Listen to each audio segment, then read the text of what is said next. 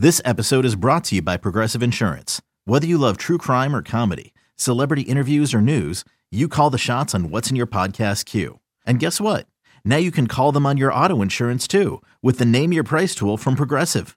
It works just the way it sounds. You tell Progressive how much you want to pay for car insurance, and they'll show you coverage options that fit your budget. Get your quote today at progressive.com to join the over 28 million drivers who trust Progressive. Progressive Casualty Insurance Company and Affiliates. Price and coverage match limited by state law.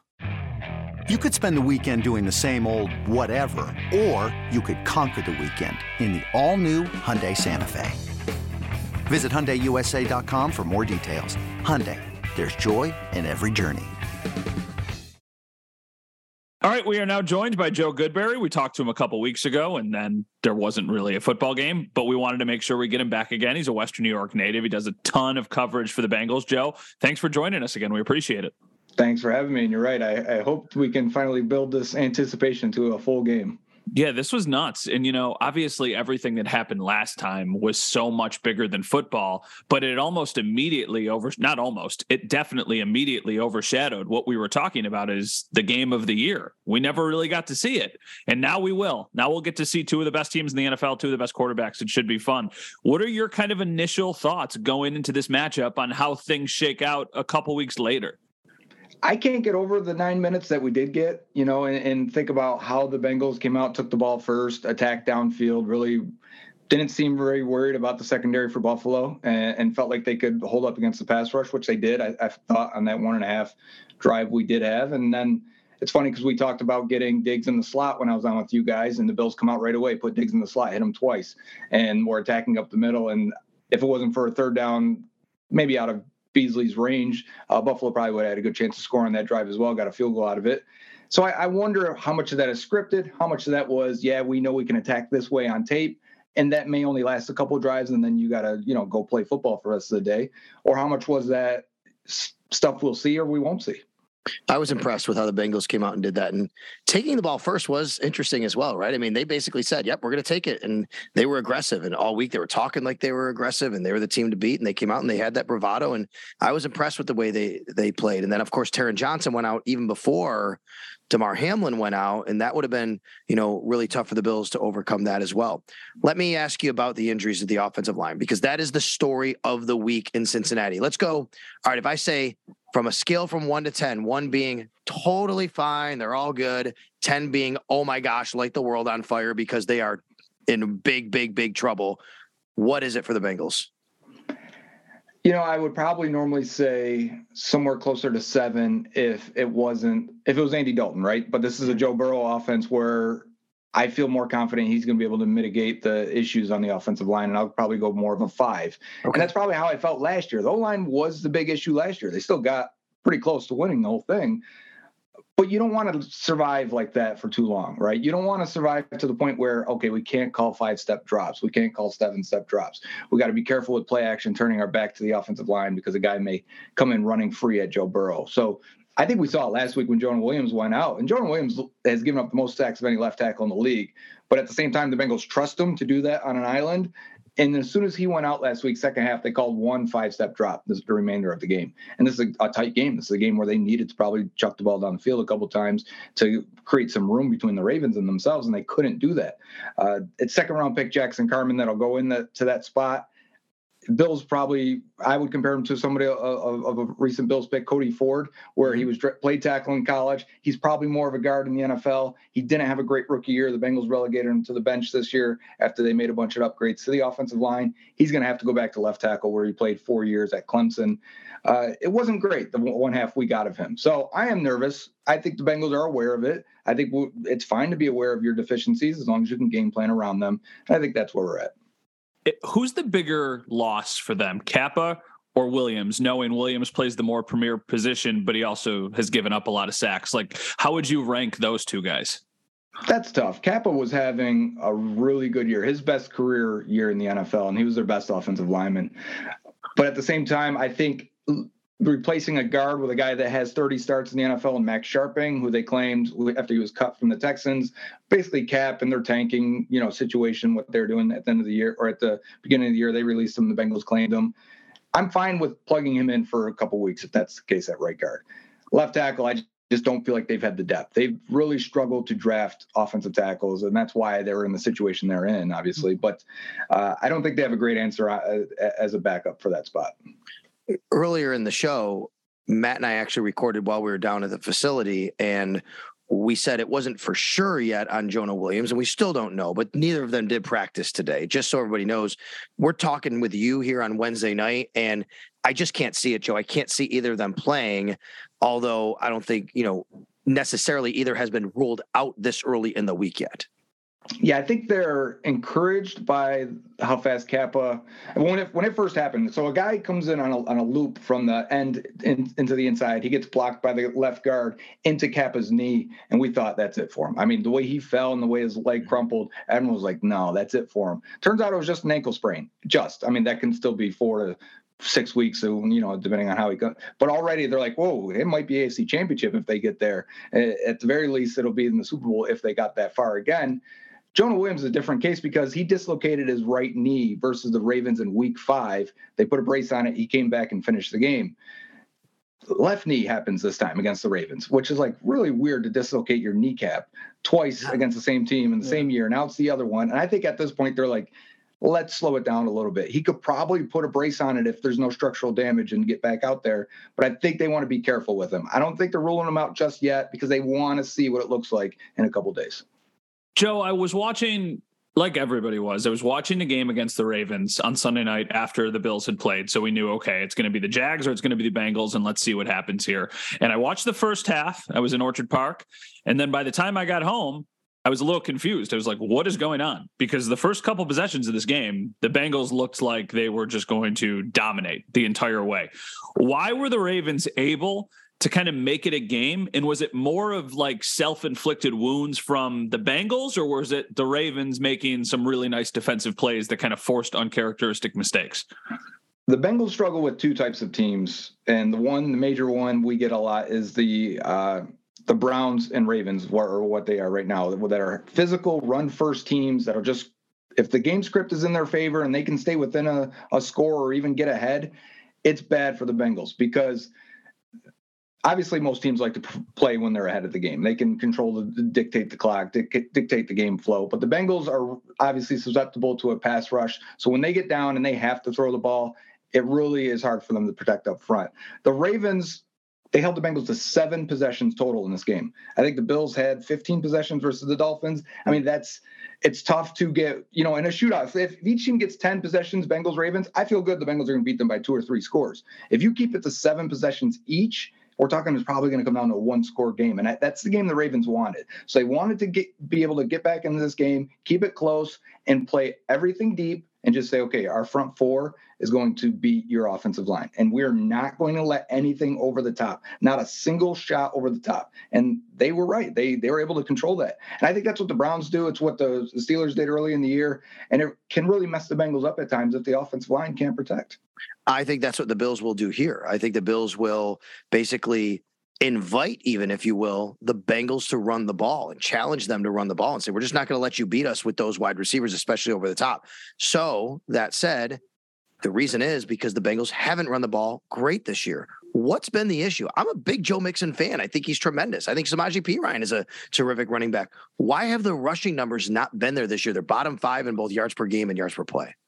Yeah, this is a situation where I think it comes in ebbs and flows. And in the beginning of the year, they wanted to be a wide zone running team, and they were just completely disjointed from their passing attack. It just looked too different. You could tell when they were running, you could tell when they were throwing. So they scrapped the wide zone from under center, and they said, okay, let's rebuild as an inside zone duo power eh, from shotgun type running team and they had a lot of success in the middle of the season. So you might remember joe mixon had five touchdowns versus the panthers and then Samaje Perine came in had a couple really nice games. Their rushing efficiency jumped to top five for like a month and then it dropped down again. Mixon came back from his injury. For whatever reason it didn't mesh and the bengals I think defenses adjusted, right? That happens. Defenses are going to adjust. You need to figure out a new wrinkle on your on your side of the ball, and that's where they're at now. Now you see Joe uh, Burrow in the pistol a little bit more, trying to make things look look the same as as uh, passing offense to running offense in the shotgun, and I don't think they're there yet. I think Joe Mixon does would rather be a wide zone running back when you have to read the middle linebacker, and if teams have good middle linebackers in the inside zone running, I think that messes them up, slows them down just a little bit. I think Samaje Perine would probably be better for this offense because he just north and south is just going to take his three or four yards and put his head down and run through you. Mixon will try to break one and, and bounce it to the outside. The Ravens are a tough match again. Anyone with athletic linebackers, because I think Mixon's starting to slow down just a bit and he doesn't realize it. He plays like he doesn't right. realize it. He tries to get those guys to the corner and he's not beating them anymore. Mm-hmm so I watching Milano and and Edmunds, are they going to be able to beat him to that corner? And with being athletic linebackers, if that's the case, Bengals are probably going to struggle again to run the ball. Understanding the sample size is so small, in those first two possessions of the game on Monday night on the second, they attacked Tre'Davious White. We don't see that often. I mean, obviously, we hadn't seen anything for a year with him sidelined. Now, Trey's got a couple good games under his belt. Kaiir Elam is coming off of probably his best game as a pro. He's still probably not going to get, you know, 80, he's probably only going to get like 60, 70% of the snaps anyway. Do you feel like the Bills are better suited to handle the three monster wide receivers for the Bengals now than they even were a couple weeks ago? Or is that still the biggest potential mismatch for the Bengals compared to the Bills defensively? It is the Bengals ace, right? They they're off they're wide receivers, their weapons are what they're going to lean on and try and get the ball to them. They feel like they can get open versus anyone. But if you're going to, like Sal said, if the Bills are going to control the deep shots and not allow them, which I think was different. The Bengals, if you remember the first play, go ahead one on one versus White, and the Bills sent a blitz. The Bills were, I was, I'm up in the the uh, press box area, and they were showing their hand a little bit early, the Bills. We never got the tape. If anyone watches the tape, we never got that. The NFL scrubbed it. So you can't really go back and watch it unless you record the TV copy. The Bills were showing. Now, you usually will have uh, two deep safeties or one deep safety, right? Or you'll rotate it right at the snap or as close to it as you can possibly get. The Bills weren't holding their water long enough. They were kind of showing it too early. The Bengals are getting to the line quick, and the Bills were starting to show what they're rotating into. You do that to Burrow. Burrow knows where he's going to go, and they're going to take their shots anytime you're going to leave him one on one. So I, I bet that would have been an adjustment the Bills were going to make. But it was interesting in the first two drives that they're willing to blitz and play with just one deep safety. And that's what I'm looking for. Are they going to change that completely, or are they just going to say, well, that was the first couple drives? You know, that was part of the game plan. The Bills, all throughout this year, I feel like have been better after the script has run out. Sure. Would it be? Would it, let me let's flip the other side. Um, let's talk about the defense. Would it be fair of me to say Trey Hendrickson is the better pure pass rusher, but Sam Hubbard is the more complete defensive end?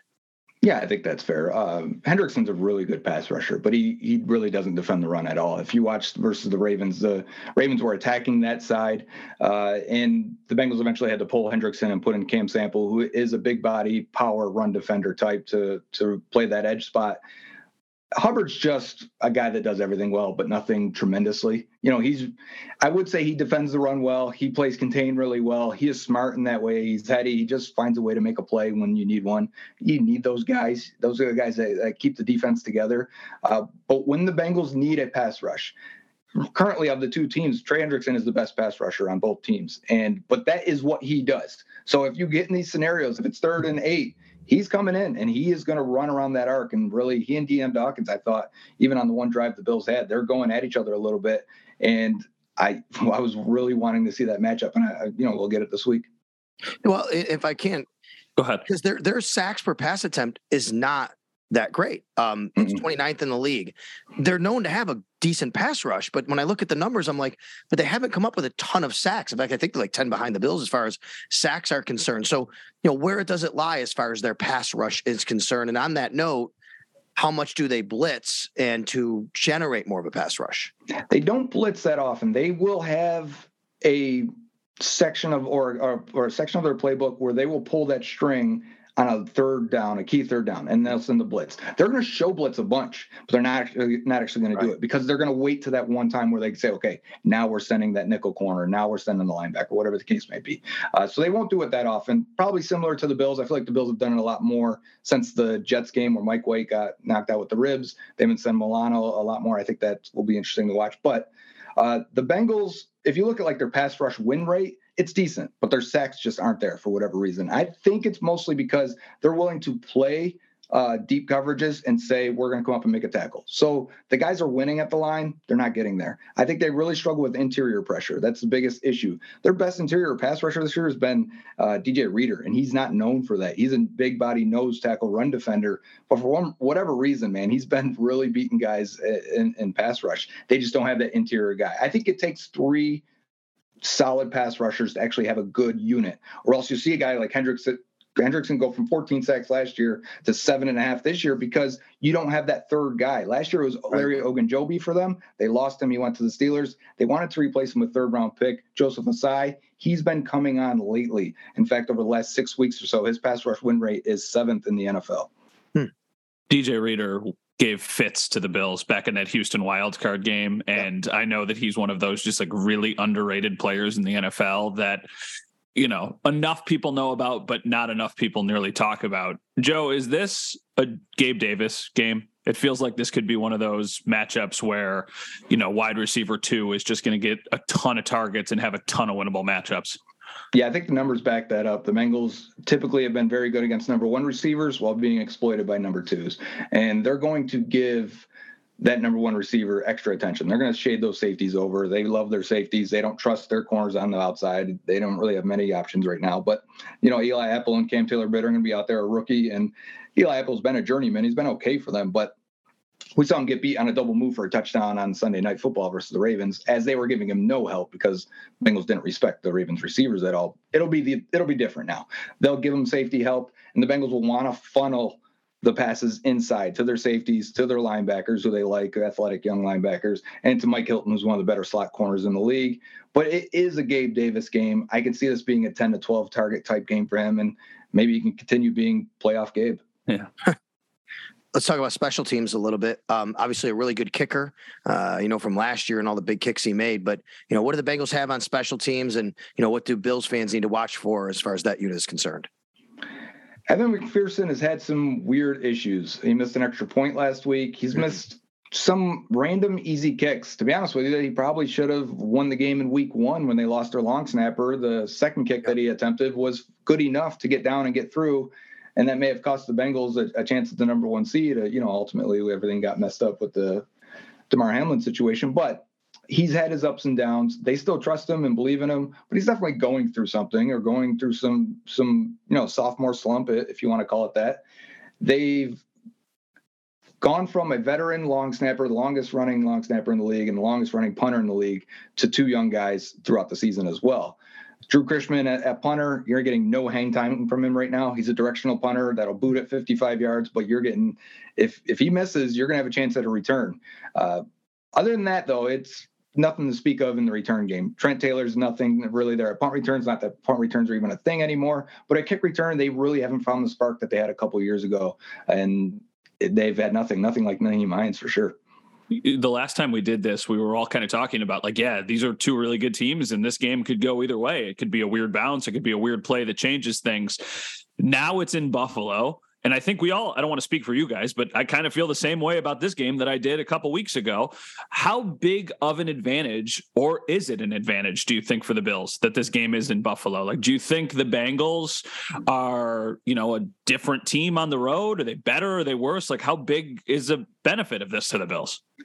all of their numbers are worse on the road. Uh, they score more points at home. They have less penalties at home. They have give up less sacks at home, which I think goes to the offensive line and communication and not being in the silent count and being able to hear Joe Burrow make checks in, at the line, which is something he's a cerebral quarterback. That's what he's going to do if you're going to allow him to do that. Uh, I looked at the Bills' home numbers; they look fantastic as well. I think uh, points per play, they're number one in the league. It's the atmosphere too. Sal, uh, I don't. I assume both you guys were there in Cincinnati from the Monday night game. Yeah, that was electric. I mean, you could feel like Great. not just mm-hmm. the Bengals taking the ball and go down. You could. I mean, it was palpable. Yeah, I expect it to be the other way around in Buffalo this weekend, and I think that matters, or at least matters in the beginning. And and as you get the momentum or regain it or need to regain it as you need that spark. I kind of felt that in the Bills Dolphins game where like, all right, someone needs to do something here. The, the crowd's starting to get a little edgy. And then that's when Elam gets the pick and right back. And then the energy's right back with everyone. And I think it matters. So I still think it's a coin flip game, but now edge towards Buffalo being home. Uh, last one from me. I want to ask you about being a Bengals fan. We talked about that in Western New York, but now you went through this situation with Damar Hamlin. You're watching it as a Bengals fan in Buffalo. You've had a chance to kind of see these two fan bases in a different prism than a lot of people would kind of come together. And you know how I guess um, nice is it to see these two fan bases and the the two communities kind of like band together over the Damar Hamlin situation. Yeah, and we talked last time about the Andy Dalton Tyler Boyd play to get them into the playoffs, and that's been brought up since then. And I think people in Cincinnati didn't realize how charitable and how Buffalo can rally together for a cause as, as, as efficiently as they can. And when that happened, and they're donating to Andy Dalton's foundation, and that, like everyone was overwhelmed by that idea. And I'm like, yeah, I, growing up in Buffalo, I understand why that happens. We shovel each other's driveways. We can, you know, we we look out for each other. And and then so when it happened the other way in Cincinnati this time, in Cincinnati rallied, and then the country rallied, the football world rallied. I was like, this is cool. This is, you know, you can see this that people are people and can come together and for a cause and especially when you can see yourself or your kids in that situation and just going like you know this this is terrible and we need to be there to support as as a as people as one. I think if regardless of what happens this weekend i think if the bengals win most bills fans will be rooting for the bengals from here on out I don't know about the other way. I don't know if the Bills beat the Bengals, if the Bengals will root for the Bills, or if they'll just root for whoever in the NFC. But it does feel like we've kind of had another chapter in this, you know, really weird connection of teams because it's so rare that they ultimately get to play each other. The last one for me, Joe, is when you look at this game and you watched both of these teams play on Sunday night, do you feel any different about the Bills, the Bengals, or this matchup now than you did at 12:59 on Sunday? No, I, I guess I don't. Um, I think the national perspective has, has maybe shifted a little bit. I people are underrating what a division rival playoff game right. can look like. Mm-hmm, and it can be tough. And they're playing yeah. them for the third time. Bengals Ravens was back to back weeks. Both Bills and Bengals split with their division rival during the regular season. Those were tough games, eat, eat both ways, uh, three point games both ways. So you know, when I look at it, I, I still think they'll reset and they'll they're these teams are built to probably beat the Chiefs, but in at the same time beat each other. And in a lot of ways they mirror each other. So I probably feel the same way I felt going into Monday night about the matchups and about the advantages. Now the Bengals are a little more hurt on the offensive line. It's in Buffalo this time. But I will say, also as a fan going to that game on Monday night, the vibe outside between Bills Bengals fans was awesome. Like they were hanging out. They were like, we're already in the playoffs. What are we worried about? Look at this. Both of our teams at the same time. When does this happen? And it it, it was like, hey, which one of us is going to beat Kansas City? Let's go do it. Okay. It, yeah. With, without being too vulgar, it turned into the chance of F the Chiefs. Yes. And like, it was like, man, look at this. Why do Chiefs aren't even here? What are we worried about? This is Bengals Bills. But a lot of people were saying, if it's not us, Bills, go do it. You know, because the cities are similar, the people are similar, the franchises have been very similar. Even before the Dalton thing, if you remember the CBA in 2011, 30 teams vote for it. Two teams did not, the Bills and Bengals. Like at that point, I remember on the internet, people going like, why are, what is what is up with these teams? We've shared coaches, shared players, players from you know a lot of relationship between the two that have culminated into this. That I just think is fun and a lot of anticipation, and we're finally going to get it because lack of a better word, we were robbed of it with 13 seconds last year. The game should have happened. It could have happened easily. And then the game never got to go underway uh, on Monday night. And so a lot of anticipation for this. Well, listen, I'm going to give you both a history lesson right now. Not that you, and you might know about this game. I'm sure you do as a Bengals okay. fan and Bills, but I'm going to take it back to 1988. It's not just the AFC title game at Ickey Woods and the Bengals beating the Bills, but here's what happened. All right. So these two teams go into the last week of the regular season, and the Bengals and Bills basically, um, you know, are fighting for home field advantage. And if the Bengals lose, the Bills will have home field advantage through the 88 playoffs. The Bengals win, the Bengals will have home field advantage. The Bengals are playing Washington. And at the end of the game, Chip Lohmiller, the kicker for Washington, has a chance to kick a winning field goal to beat the Bengals, giving the Bills home field advantage in 1988. He hit the upright. They lost. The Bengals won. They had home field advantage. The Bills had to go there in the AFC Championship game, and Ickey Woods beat the Bills. And that's why the Bengals went to the Super Bowl in 88, 35 years ago, guys. that game may have had an influence on me becoming a Bengals fan. My dad did not like the Bengals much after that. Mm. The Bengals were upset with the Bills uh, not allowing them to run their no huddle offense. Mm-hmm. And you know, I, right. if you remember the last drive, the guys going down, and my I remember my dad once the K gun came around and they were running it. My dad did not like the Bengals because the Bengals said, "Oh, they took our no huddle offense." But I thought that was a rival. My I have an older brother who's a Bills fan. Like the bank, being a little kid, not knowing much, the Bengals must be a rival of the Bills, and that's how I stuck with it. There you go. Out of spite. I love that. Joe, there's going to be people who listen to this podcast who want to figure out more about the Bengal side of things. Where can they find all the stuff that you do? Best place is Twitter at Joe Goodberry, just the way it sounds. But if you want to watch some film reviews or go over some data or just have a conversation about football and review the games, which you may want to after this one, uh, you can find it on the Cincinnati Bengals Talk YouTube channel where Bengals on the Brain show, show starts uh, 8, 8 p.m. every Tuesday. All right, buddy. Great job. Thank you. Enjoy the game. We always love when you join us here, and it's always game day in Buffalo. Thank you so much. Thanks, Joe.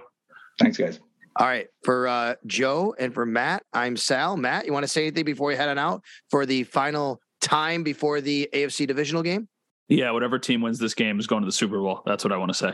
I love it. We're going to leave you with that. Thanks to Joe Goodberry for joining us. Thanks for subscribing, downloading, liking, and throwing us a nice review on It's Always Game Day in Buffalo.